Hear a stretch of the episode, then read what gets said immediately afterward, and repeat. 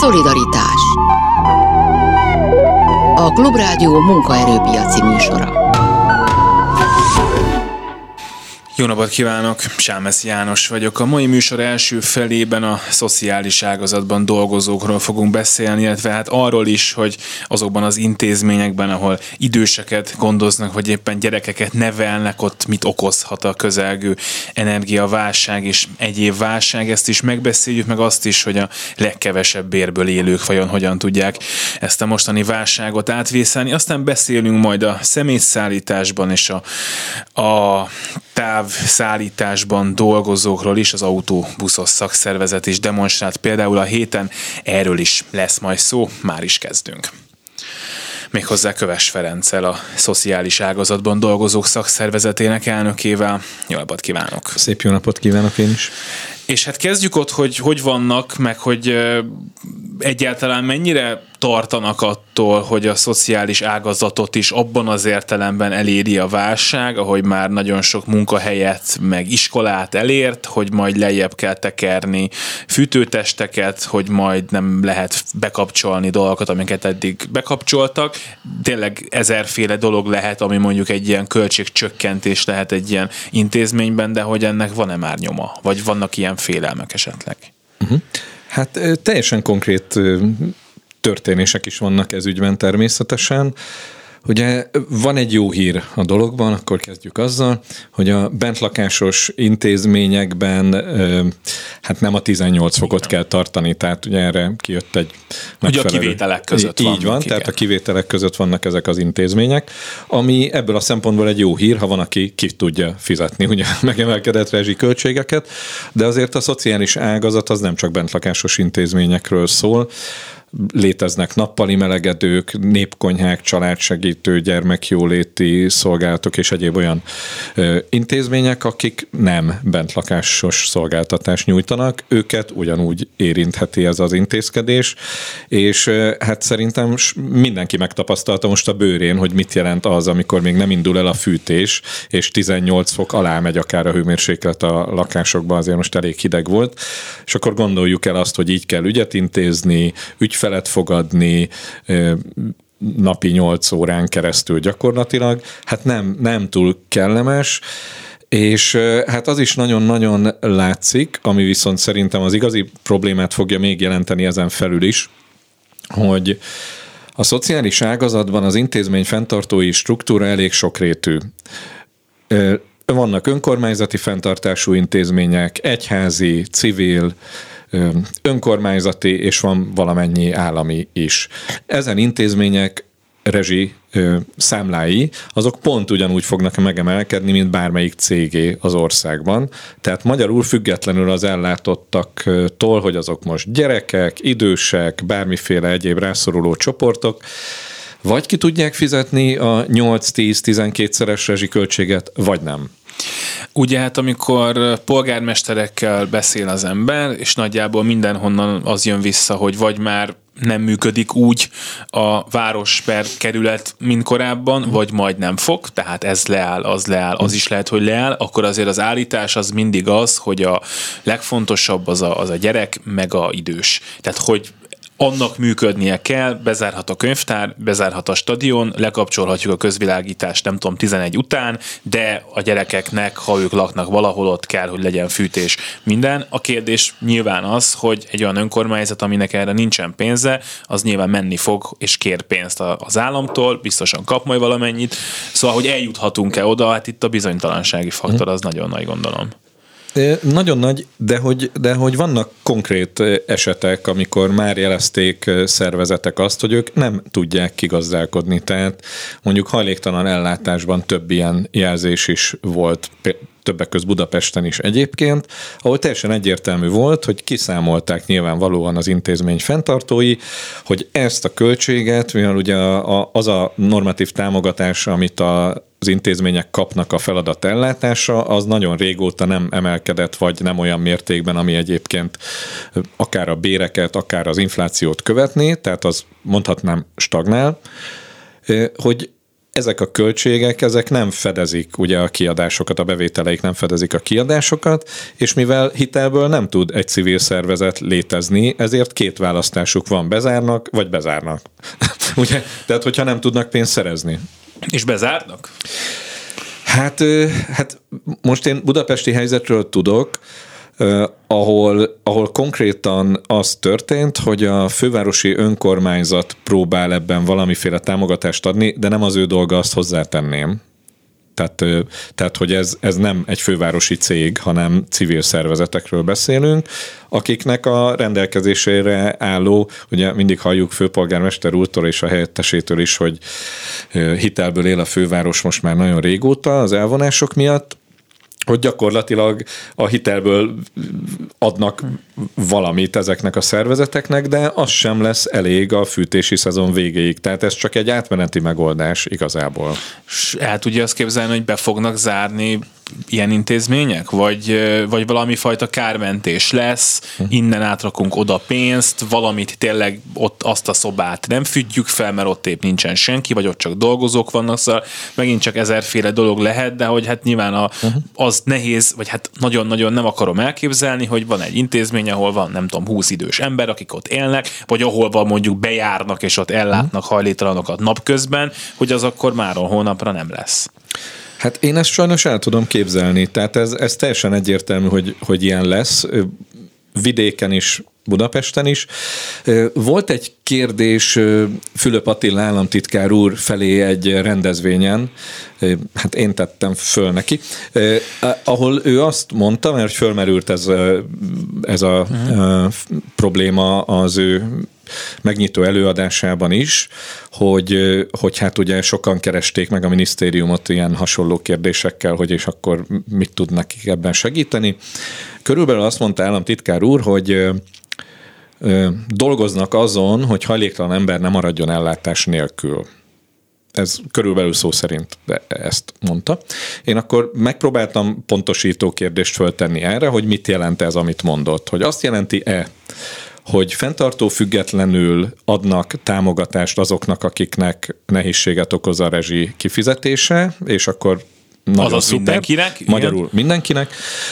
Vagy pedig ez azt jelenti, hogy aki nem tudta kifizetni, az bezár, a hajléktalan embereket majd átveszi a szolgáltatást vagy az ellátásukat az, aki nem zárt be, és az ott dolgozó kollégák meg hát menjenek, ahová gondolják, mert hogy hát őket nem biztos, hogy át tudja venni az, aki az ügyfeleiket át tudta venni.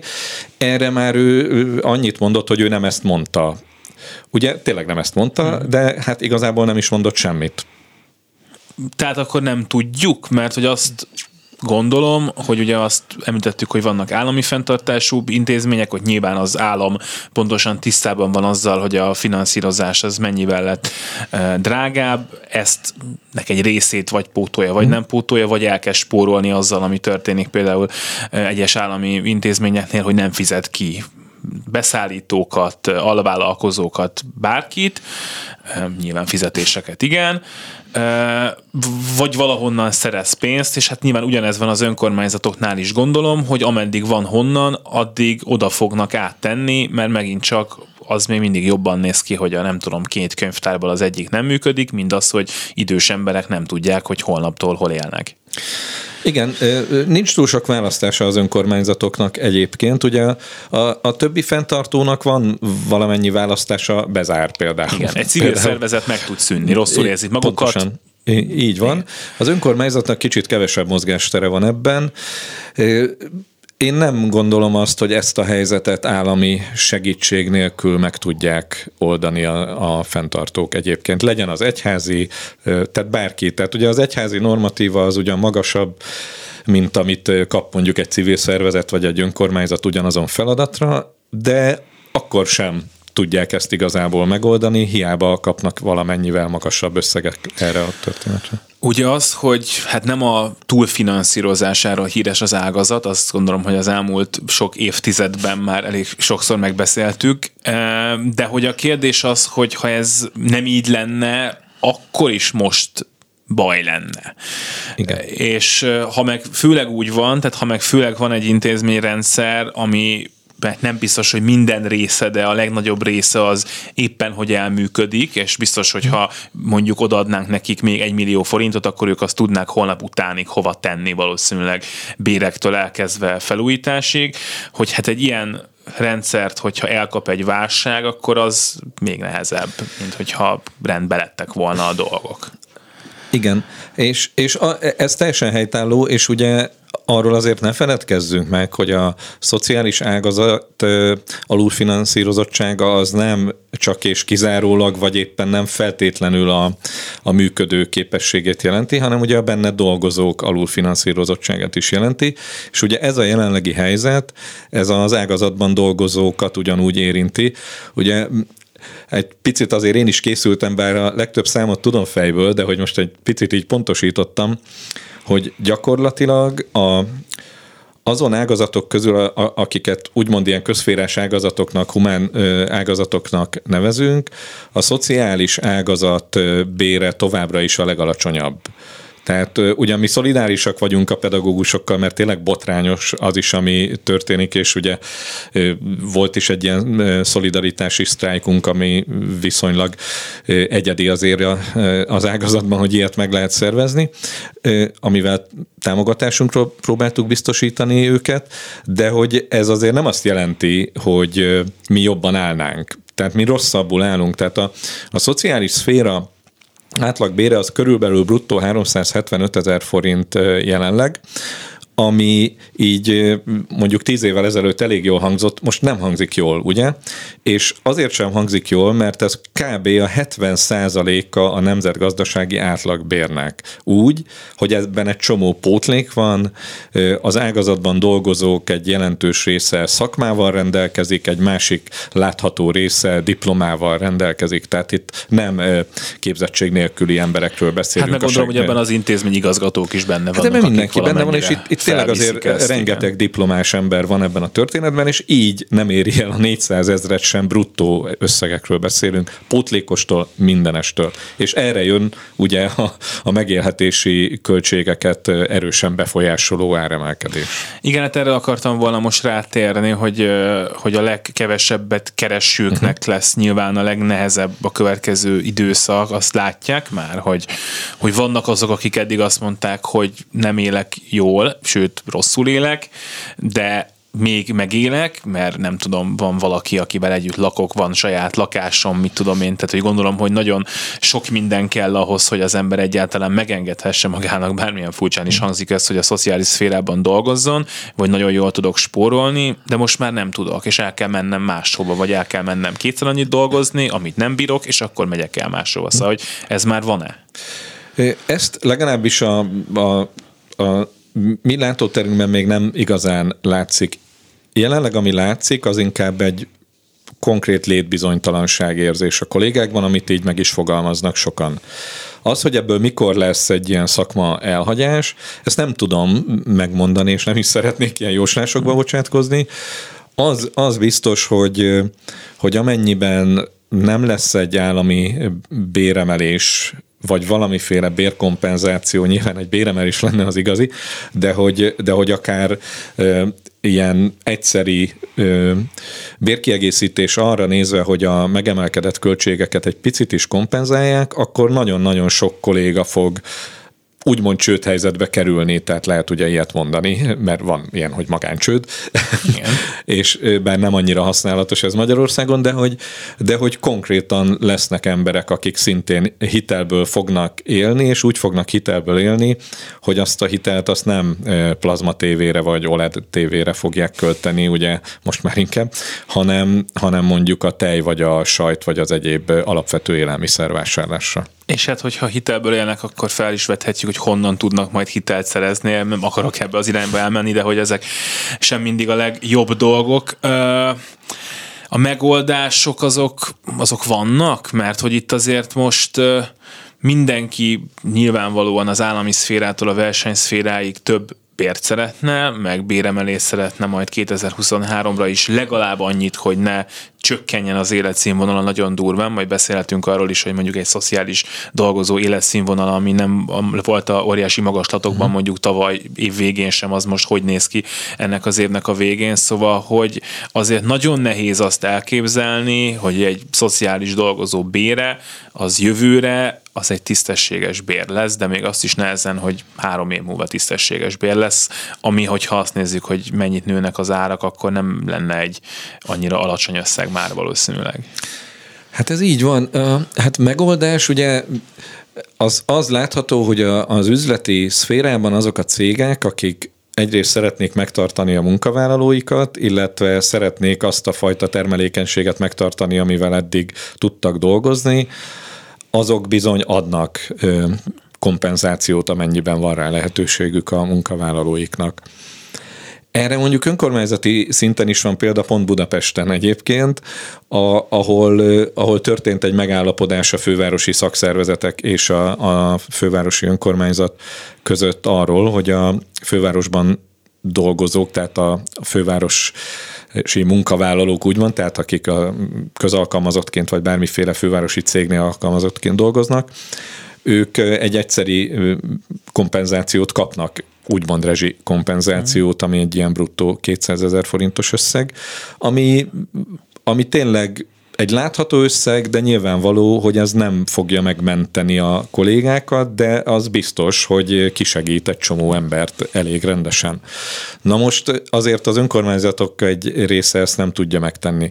Tehát igazából a közszférában azoknak az embereknek, akik közszférás munkavállalók, azoknak csak az állam tud igazából segítséget nyújtani, illetve az állam az, aki rendelkezik olyan erőforrásokkal, amivel látható mértékben tud javítani a helyzetem. Tegnap jött ki ez a 20% feletti inflációs adat, ami uh-huh. azt jelentette, hogy augusztusról augusztusra már senkinek nem nőtt a reálbére, már a minimálbéreseknek sem.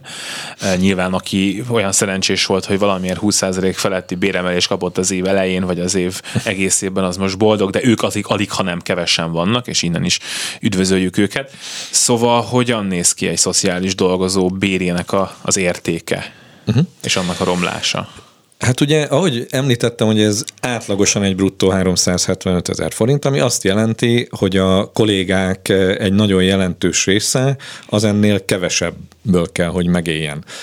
Ami, ami gyakorlatban ugye elindult több ilyen petíció, követelés, egyebek még a nyáron, ami egy ilyen 20%-os béremelést, bérkompenzációt követelt pont az inflációra való hivatkozással, ami most a jelen számokból ez a 20% ez már gyakorlatilag egy túlhaladott, ugye az alapvető élelmiszerek körülbelül 30%-kal drágultak, ha nem többel némelyik. Tehát ez azt jelenti, hogy a, a, az évelei még egy élhető fizetés bizonyos munkahelyeken a szociális ágazatban is, az, az gyakorlatilag eltűnt. Tehát, hogy aminek mi még örültünk, hogy például a fővárosban megegyeztünk abban, hogy valamivel több pénzhez jut a szociális ágazat, az eltűnt. Tehát igazából nem, hogy mostanra, az igazából már a nyáron eltűnt az az összeg sajnos. És azok, akik, és ez az ágazat nagy része, akik ennél még rosszabb helyzetben vannak, az, az ő fizetésük az gyakorlatilag körülbelül annyit érhet, mint három évvel ezelőtt szerintem így a számok alapján. De hát ebből az következik, hogyha itt a következő években valami őrült szemléletváltás történne, és azt mondanák a politikai döntéshozók, hogy mostantól megbecsüljük jobban akár a pedagógusokat, de akár a, a szociális szférát, akkor abból is az következik, hogy még négy-öt év múlva is azt fogjuk itt majd megbeszélni, reméljük itt, hogy, hogy még mindig milyen alacsony a szociális dolgozó diplomások bére mondjuk a többi diplomáshoz képest, hogy ez így marad, és most, amikor 10%-os infláció lesz jövőre is, majd meglátjuk, hogy utána mennyi, akkor a mondjuk 15%-os béremelés is egy olyan ö, alacsony összeg lesz a végén, ami nem nagyon fogja ezeket a hátrányokat ledolgozni. Hát erre a kérdésre, ha tudnám a választ, akkor viszont nem ebben a stúdióban ülnék jelenleg. Szóval szerintem mindenkinek, aki az ágazatban dolgozik, azzal is kellene foglalkoznia, az életben maradáson túl, hogy hogy tud ebben tevőlegesen részt venni, hogy az ő helyzete is, meg a többi 80 pár ezer sorstársának az élete is jobbra forduljon.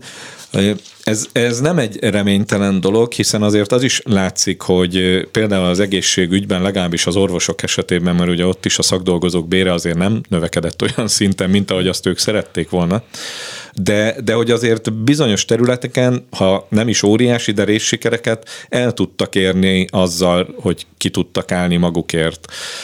A pedagógusok helyzete is egy picit hasonló, mint a miénk ilyen szempontból, hogy x évvel ezelőtt volt egy bérrendezésük, az gyakorlatilag elinflálódott pár éven belül, mert hogy nem követte az inflációt, az sem. Így az ő átlagbérük sem éri el, ugye mi a 90%-át éri el körülbelül a nemzetgazdasági átlagbérnek. Szociális ágazatban dolgozóként az szerintem nekünk nem lenne rossz, ha mi elérnénk a 90%-át egyébként a nemzetgazdasági átlagbérnek, de ehhez egy olyan szemléletváltásra lenne szükség, és ez igazából kormányzati szinten is, de a munkavállalók szintjén is, hogy ezt merjék képviselni, hogy erre igenis szükség van. Most tartunk egy híreket, hogyha ráír, akkor maradjon még egy picit a hírek után, csak egy néhány percet beszélgessünk még esetleg arról, hogy hogyan lehetne ezt elérni. Köves Ferenccel a szociális ágazatban dolgozók szakszervezetének elnökével beszélgettünk, most jön egy hírek, és aztán pedig folytatjuk, a hírek után pedig, illetve Köves Ferenc után pedig beszélgetünk majd a személyszállításban dolgozók helyzetéről, illetve beszélgetünk majd azokról is, akik autóbuszt vezetnek, és a héten tartottak egy kisebb demonstrációt. Ezek jönnek, most hírek, aztán folytatjuk. Szolidaritás Köves Ferenccel a szociális ágazatban dolgozók szakszervezetének elnökével beszélgetünk még egy kicsit arról, hogy hát milyen lehetősége vannak a munkavállalóknak arra, hogy felhívják a döntéshozók figyelmét arra, hogy nem élnek jól, és egyre kevésbé tudnak megélni ebben a mostani helyzetben, és hát azért látjuk azt, hogy a pedagógusoknak most ez napjainkban zajlik, mennyire nehéz ez, és hogy mennyire kevesen is vannak sokszor ahhoz, hogy, hogy eredményeket tudjanak elérni, és hát sztrájkolni azt tudom, hogy senki se akar, meg senki se szeret, nagyon nehéz is, azt gondolom a szociális ágazatban is, másokokból is, azért is nehéz, mert ott tényleg el kell látni embereket, akiket ha nem látsz te el, akkor nem lát el senki, szóval, szóval hogy azért nehéz, de hogy van-e útja ennek, hogy, hogy, a, hogy a döntéshozóknak szólni, és most megint teszek egy zárulat, a döntéshozók egy része ebben a kérdésben olyan döntéshozó, akinek szintén nincsen semmi pénze arra, hogy odaadja, lásd kis önkormányzat vidéken. Igen, szerintem vannak, vannak eszközök. Nyilván a, a legutolsó eszköz az a sztrájk. Én, én azért azt látom, hogy bizonyos szempontból az egyetlen eszköz kezd lassan lenni egyébként a valamiféle munkabeszüntetés arra, hogy felhívjuk a figyelmet a tarthatatlan állapotokra. Szociális ágazatban szinte lehetetlen sztrájkolni egyébként, abban az esetben, ha a másik fél nem konstruktív. Ugye, ahogy egy félmondattal említettem, mi meg tudtunk szervezni egy rövid szolidaritási sztrájkot, tehát egy konkrét munkabeszüntetést, amiben a fővárosban történt ez egy fővárosi cégnél, ahol, ahol sikerült megegyeznünk nyilván ebben a, a munkáltatóval, de hogy még az sem volt egyszerű összerakni nyilvánvaló módon, de hogyha itt az ellenérdekelt fél nem akar megegyezni, ahogy ezt az elmúlt években, és nem egy lőször tette a kormány, amikor az MKKS-szel közösen a mi szakszervezetünk a SZÁD sztrájk felhívást kezdeményezett, ugye akkor is béremelés és egyéb kérdésekben, ugye ott, ott gyakorlatilag másfél-két évig húzódott a bírósági ügye ennek a történetnek, addig húzta a kormány, amíg konkrétan nem lehetett már megcsinálni a sztrájkot, amit mi tovább vittünk bíróságra uniós szintre is, ott még várjuk az eredményt. Tehát, hogy, hogy ugyan a sztrájk az egyetlen eszköz, de egy olyan eszköz, amit most így idézőjelbe teszem, a, a valamelyik előző kormányzat párral ezelőtt, de ugyanígy jelenlegi kormány, az nagyon bölcsen az ő szempontjából ugye kiherjelte a sztrájk törvényt. Hát beszéltünk arról, hogy pálya elhagyást azt uh-huh. még nem annyira tapasztalnak, de azt már inkább, hogy más munkát vállalnak azok, akik nem tudnak megélni az egy munkahelyen teljesített túlórák mellett sem, de hát, hogy ezt egy bizonyos szint után már szintén nem lehet csinálni. Tehát nem lehet az, hogy az ember 10 órát dolgozik a idős gondozásban, és aztán még nem tudom, négy órát van egy kasszában, egy boltban. Uh-huh. Hát, de lehet. Tehát, hogy, hogy én személyesen is ismerek olyan kollégákat, akik körülbelül ezt csinálják, mint ami most itt elhangzott. Tehát e, ez az ilyen totális ön kizsákmányolás és ön kizsigerelés, ami igazából senkinek nem jó egyébként. Tehát, hogy, hogy ez nem jó az államnak sem egyébként. Tehát, hogy megtehetné, hogy ehelyett inkább ad normálisan pénzt arra, hogy ne kényszerítsen erre embereket. És igen, beszélgettünk egy kicsit a pályaelhagyásról, tehát hogy a szociális ágazatban is létezik persze pályaelhagyás, de, de nekem az a szomorú tapasztalatom, hogy a, hogy a kollégák egy része az előbb hal meg, mint hogy pályaelhagyó legyen. Tehát, hogy, hogy egyszerűen úgy a statisztikában nem jelentkezik pályaelhagyóként ugye egy adott intézményben szegény, mert meghal. Tehát, hogy hogy igen, lehet ezt csinálni évekig, akár évtizedekig, és akkor 53 vagy 54 vagy 49 évesen egyszer csak viszlát van. Szóval ez a felelősség, ez nyilván persze mondhatjuk, hogy mindenki a maga felelősségért, vagy az egészségért felel, de azért ez, ez a felelősség ez szerintem megoszlik a mindenkori kormányzat és az adott egyén között, aki arra van kényszerítve, hogyha ezt a munkát szeretné végezni, akkor emellett még minimum egy munkát be kell vállalnia ahhoz, hogy akár ő, akár a családja normális módon tudjon megélni. Egy dolgot akarok még felvetni itt a hosszú távra, meg a szemléletváltásra, ami jöhetne, hogy hát itt tíz év múlva sokkal több idős gondozóra lesz szükség, mert hogy sokkal több idős ember lesz, meg húsz év múlva is. Tudom, hogy egy politikai döntéshozó viszonylag ritkán szokott húsz évben gondolkodni, de hát, hogy nem elfogynia kéne a szociális dolgozóknak, hanem, hanem többen lenniük kellene ahhoz, hogy a idősödő társadalomban hely tudjunk majd állni és hát én nem látom, hogy ez hogyan történhetne meg. Hát, bár háttal nem kezdünk mondatot, ugye, de hogy, de hogy igazából az van ezzel, hogy a szociális ágazatban dolgozók körülbelül kétharmada nő. Különösen a ápoló gondozó munkakörökbe pedig valószínűleg még többen. Na most ők fognak bekerülni tíz év múlva az idős otthonba. És akkor most, ha nagyon, szóval nem, nem szeretnék ennyire cinikus lenni, de hát majd ellátják egymást, amikor bekerülnek, mert hogy, mert hogy nem lesz utánpótlás egyszerűen. Tehát, hogy kiöregednek ezek az asszonyok, nők, és, és nem, nem fog 20 évesen oda menni túl sok ember ezért a fizetésért azt a ápoló, gondozó, pelenkázó, fürdető, etető, egyéb munkát végezni. Szóval ez a valóság. Hát nagyon szépen köszönöm Köves Ferencnek, a szociális ágazatban dolgozók szakszervezetének elnökének, hogy itt volt velünk. Biztos, hogy fogunk még a szociális ágazatról beszélgetni a következő hónapokban.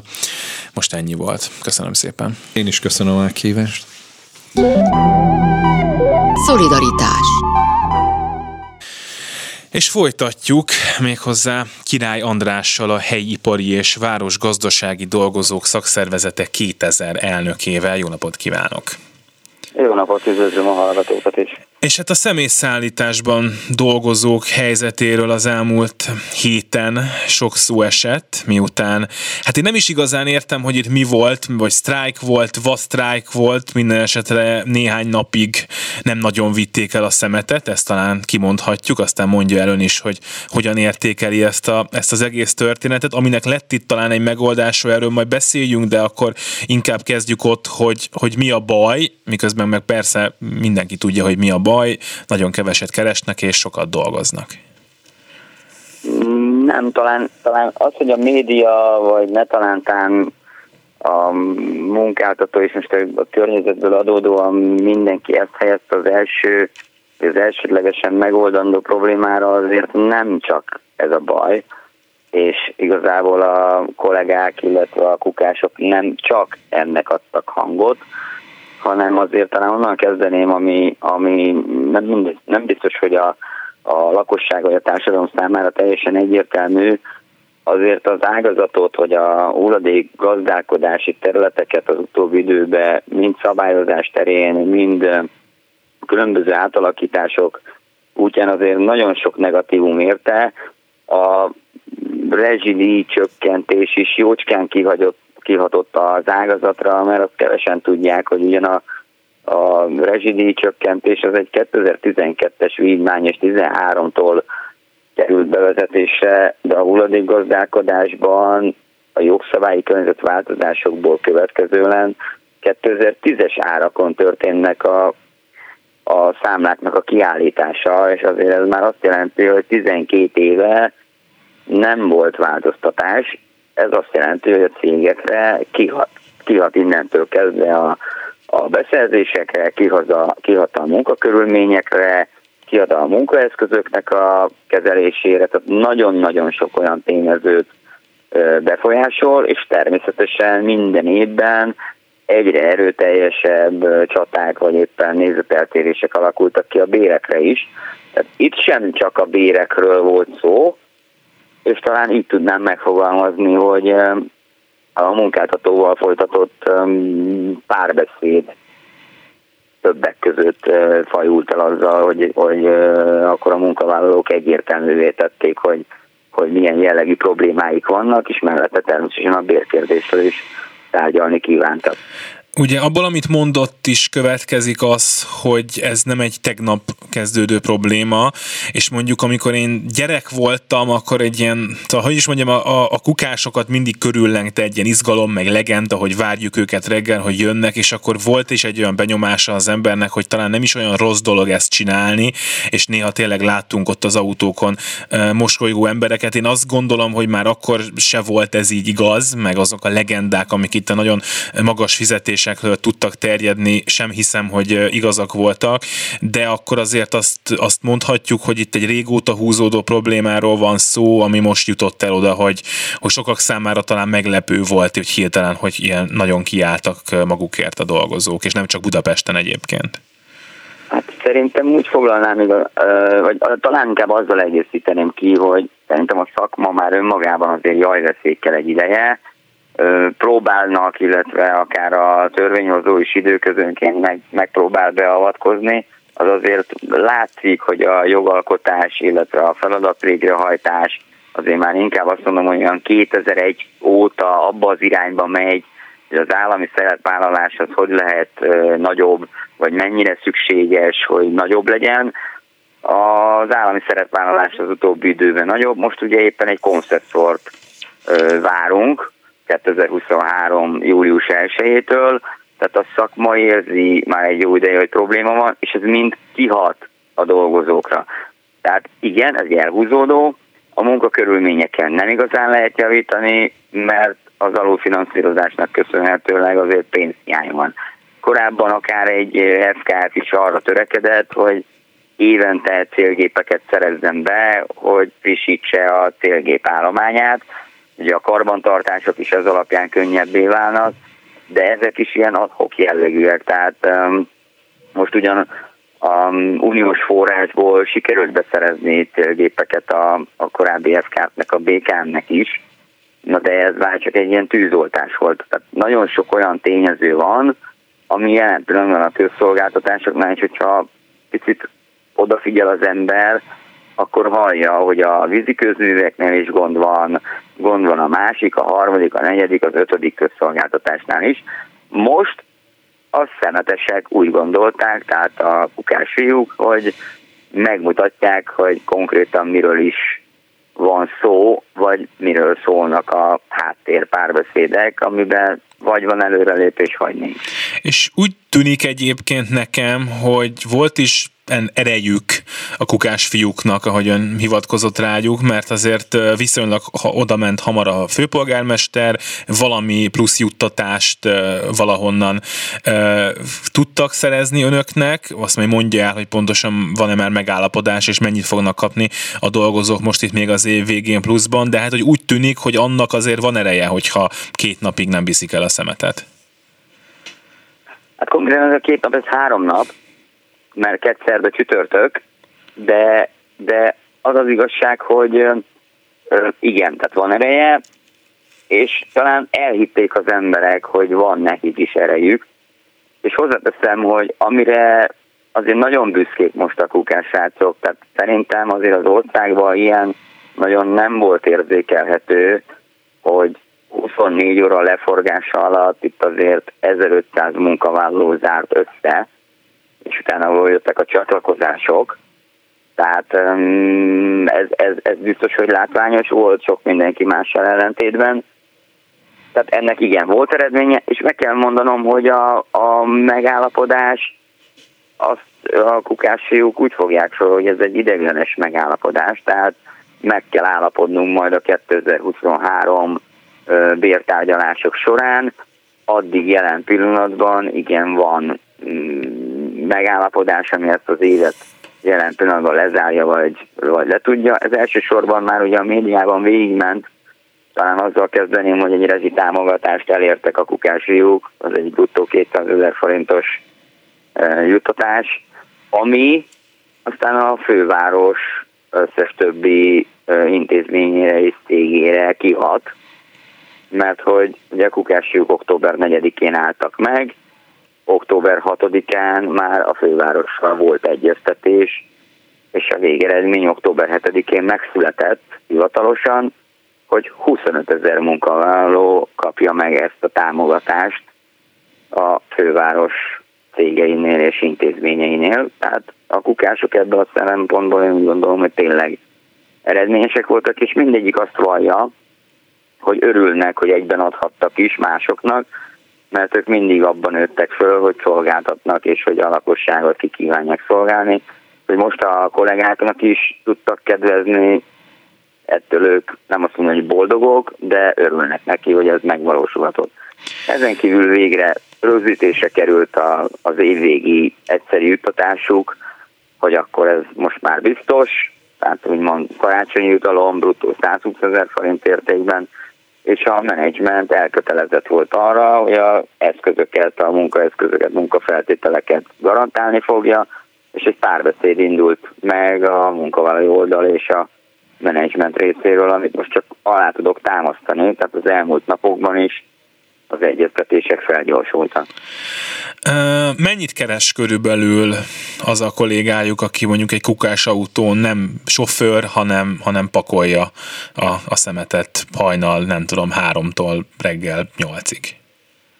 Hát olyan nettóba tudnám meghatározni, a srácokkal nagyon sokat beszéltünk erről, tehát ez a kimondottan a kukás járaton lévő srácok olyan 220 260 ezer forint nettó jövedelemmel rendelkeznek, az alapbérük azért nem éri el a, a nettó 180 ezer forintot. Tehát ugye vannak különböző pótlékaik, vannak különböző um, ösztönzőbérük, ami, ami, ami még tud, tud rákerülni, illetve hozzákerülni a, az alapbérhez. Hát de gondolom az azon is múlik, hogy ki mennyit túlórázik, ki mennyire kell korán, mennyit dolgozik hétvégente, ilyesmiken. Hát egyedül annyi, hogy, hogy a reggeli kelése nem, mert hogy náluk azért fél öt-ötkor már kivonulás van, tehát sokan, sőt van olyan agglomerációból vagy vidékről érkező kollega, aki kettőkor kell minden nap, hogy beérjen a reggeli, reggeli eligazításra és a reggeli kivonuláshoz. De, de tehát ez biztos, azért a napi megterhelésük az változó, a hétvégi túlórák azok főleg ugye a lomtalanítási időszakban jellemzőek, ezen kívül pedig azért még talán, talán azt tudnám elmondani, hogy a munkaintenzitásuk sem ugyanaz nap, mint nap, mert helyenként 10 tonnát emelnek, de helyenként akár 16-ot per nap. És hát azért azt se felejtsük el, hogy az a mondjuk akkor mondok egy ilyen átlagot 250-260 ezer forint, annak az értéke mondjuk tavaly év végén még egész más volt, mint most, és egész más mennyiségű kenyeret meg krumplit lehetett belőle venni a boltban, mint amennyit most lehet. Tehát magyarán, hogy vesztett az értékéből rengeteget, mennyi lenne az a, az a béremelés, amivel mondjuk ön vagy a kollégái elégedettek lennének 2023-ra? Nézze, ha most ön nekem meg fogja tudni mondani pontosan, hogy mennyi lesz az infláció, vagy mennyi lesz a kenyér ára, akkor az elégedettséget részben ehhez hozzá lehet mérni. De gondolom ön se tudja megmondani, így ez most egy tárgyalásokon fog múlni, hogy, hogy miképpen fog alakulni. Viszont egy dolgot hagyj említsek meg, ha már ugye itt szóba került az előző ö, szociális terület. Véleményünk az, hogy jelen pillanatban van egy, ez a társadalom is válságban van. Azért van válságban, mert egy jóléti társadalomban lehet bizonyos értékrendekről beszélgetni, vagy meg lehet állapítani bizonyos értékrendet, hogy most a, a kukás milyen értéket képvisel, a tanár milyen értéket képvisel, a szociális dolgozó milyen értéket képvisel. Jelen pillanatban úgy gondolom, hogy főleg most inkább egy megélhetési válságba kerülünk bele, és itt nagyon nem az a mérvadó, hogy hogyan fogunk differenciálni, hanem az, hogy mindenki meg szeretne élni. Ez egy jó végszó. Azt hiszem, nagyon szépen köszönöm Király Andrásnak, a HVDS elnökének, hogy itt volt velünk. Minden jót kívánok! Viszont hallásra! Szolidaritás és Dobi Istvánnal a Szolidaritás Autóbusz közlekedési szakszervezet elnökével folytatjuk. Jó napot kívánok! Jó napot kívánok! Volt egy demonstrációjuk a napokban, elmentek a Volán székházhoz is, ha jól tudom, meg a MÁV székházhoz is, hogy a autóbusz vezetők érdekeiért kiálljanak. Azt mondta nekem ön korábban, hogy több mint 300 buszvezető kollégájuk ment oda. Azért az nem kevés, tehát hogyha a munkavállalók így oda mennek, akkor aznak, annak van jelentősége talán. Van-e valami eredménye ennek a dolognak már? Tehát a szakszeretünk azt mondta, hogy ha 300 munkavállaló úgy regisztrálja a jelenléti létét, hogy el is jön, akkor megszervezzük. Ha ez alatt lesz a létszám, akkor nem. Hát is 517-en voltunk jelen a tüntetésen, ami nagyon látványos, és én szerintem ütős tüntetés volt. Hogy mi lesz ennek a hozadéka, azt előre megmondani nem tudom, de Ma beszéltem épp egy kollégával, vagyis a jogi előadó vagy vezetővel a volánnál, és már egyeztettük azt az időpontot, ami mind a két fél számára megfelelő, és a mai nap elküldött levél alapján megkezdjük a sztrájk előtti hétnapos egyeztetést. Tehát ennyi eredménye van, hogy lehet, hogy még pénteken, illetve jövő hét elején elkezdődik az a tárgyalás, ami a sztrájk előtt kötelező megtartani a feleknek. Gondolom beszélgetett a kollégákkal, akikkel együtt demonstráltak, nyitottak egy ilyen típusú folytatásra, tehát munkabeszüntetésre akár, vagy nagyon beleállni ebbe a dologba? Akik ott voltak, azok nagyon, hogy mondjam, meg voltak elégedve a demonstrációval, és, és feltöltődtek, felszabadultak. Magyarországon sajnos a munkavállalók félnek. Meg is vannak félelmítve a munkahelyeken, minden második szava egy vezetőnek, hogy akinek nem tetszik, az keressen más munkahelyet, nem kell itt dolgozni, retorziótól is félnek, rosszabb munkakörülmények től is félnek, tehát az autóbusz közlekedés az egy nagyon bonyolult munkahely. Azon is sok múlik, hogy milyen járművön dolgozik, milyen eszközt vezet. Egyik ember mondjuk kap nulla üzemanyag megtakarítást, a másik kap százezret. Ezzel is sakba tudják tartani az embereket. Egyik fordán jobb a munkabér, a másik fordán rosszabb a munkabér. Tehát nem mindegy, hogy milyen járatot végez. Így, az, így az, főleg a buszvezetőket nagyon sakba tudja tartani a munkáltató, de ott az 517 embernek a csillogó szemét és az, az elismerő tekintetét, amit láttam, abból azt a következtetést vontam le, hogy érdemes volt megtartani a sztrájkot, és elkezd, vagy a demonstrációt, és elkezdődött valami. Úgy kezdenek az emberek, akik legalábbis ott voltak öntudatukra ébredni, és ez egy nagyon jó jel, mert visszamennek a munkahelyükre, és a többieket is hozzák, húzzák magukkal. Tehát biztos vagyok benne, hogy egy, egy ö, további nyomásgyakorlás, egy ö, erősebb akció az ö, a, annak nagyobb, tehát erős nagy támogatása lesz a, a munkavállalók részéről. Van-e lehetőség a buszos közlekedésben, általában a közlekedésben olyan sztrájkot csinálni, ami, ami látványos, amit, amit megéreznek a, az emberek? Mert azért volt nagyon-nagyon régen olyan BKV sztrájk például, amikor tényleg nem jött a busz, és erre még én is emlékszem, pedig szerintem viszonylag kicsi voltam akkor. Lehet-e még hasonlót csinálni? Önök tudnak-e hasonlót csinálni? Hát én 33 éve vezetem a szakszervezetet, illetve ennek a szervezetnek a jogelődjét. Igen, Kapocsváron mi csináltunk olyan sztrájkot, hogy egyetlen egy buszja indult el. A jelenlegi sztrájk törvény az 2010 óta úgy ki lett herélve, úgy le lett gyengítve, hogy nagyon látványos sztrájkot csinálni nem lehet. Hát emlékezzünk vissza, hogy 2010 előtt a, a Gaskóféle gördülő sztrájkokkal a MÁV-nál úgy megbénították a közlekedést, hogy egyszerűen nem indultak el a vonatok. Amikor a Fidesz ugye hatalomra került, nagyon okosan, az első, majdnem az egyik első lépés az volt, hogy a sztrájk törvényt úgy módosította, hogy a közlekedésben, tehát a közösségi közlekedésben egyszerűen egy már lehetetlen a sztrájkot is megtartani azzal, hogy olyan jogi procedúra előzi meg a spontán sztrájk gyakorlását, ami egyszerűen a kitűzött sztrájk napjáig nincs egy jogerős bírósági döntés a kezünkbe, hogy törvényes, vagy jogszerű, vagy jogszerűtlen a sztrájk. Tehát már úgy kell kijelölni a sztrájkot, hogy sztrájkolunk majd fél év múlva, mert körülbelül másfél hónap az, hogy egy bíróság eldöntse a sztrájk jogszerűségét. Tehát jelenleg most a sztrájk törvény, illetve a személyszállítási törvény, ami előírja a sztrájk alatti elégséges szolgáltatás, az van olyan időszak, ezt mi hivatásforgalomnak hívjuk, amikor majdnem a teljes menetrend keresztmetszetét biztosítani kell, ki kell szolgálni az utasokat, tehát majdnem a százszázalékos közlekedést írja elő. Na most, amikor minden autóbusz közlekedik, milyen megoldás marad arra, hogy, hogy látványos legyen egy sztrájk? Hát a kapcsolódó feladatoknak esetleg a elvégzésének a felfüggesztése, más nincs.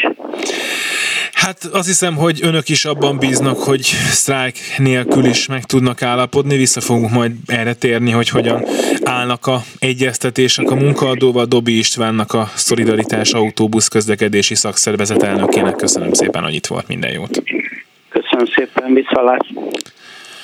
A műsor pedig ezzel véget ért, a szerkesztő Gerendai Bals Ágnes volt, a technikus Turi Lui, a telefont Leoszki Miriam kezelte.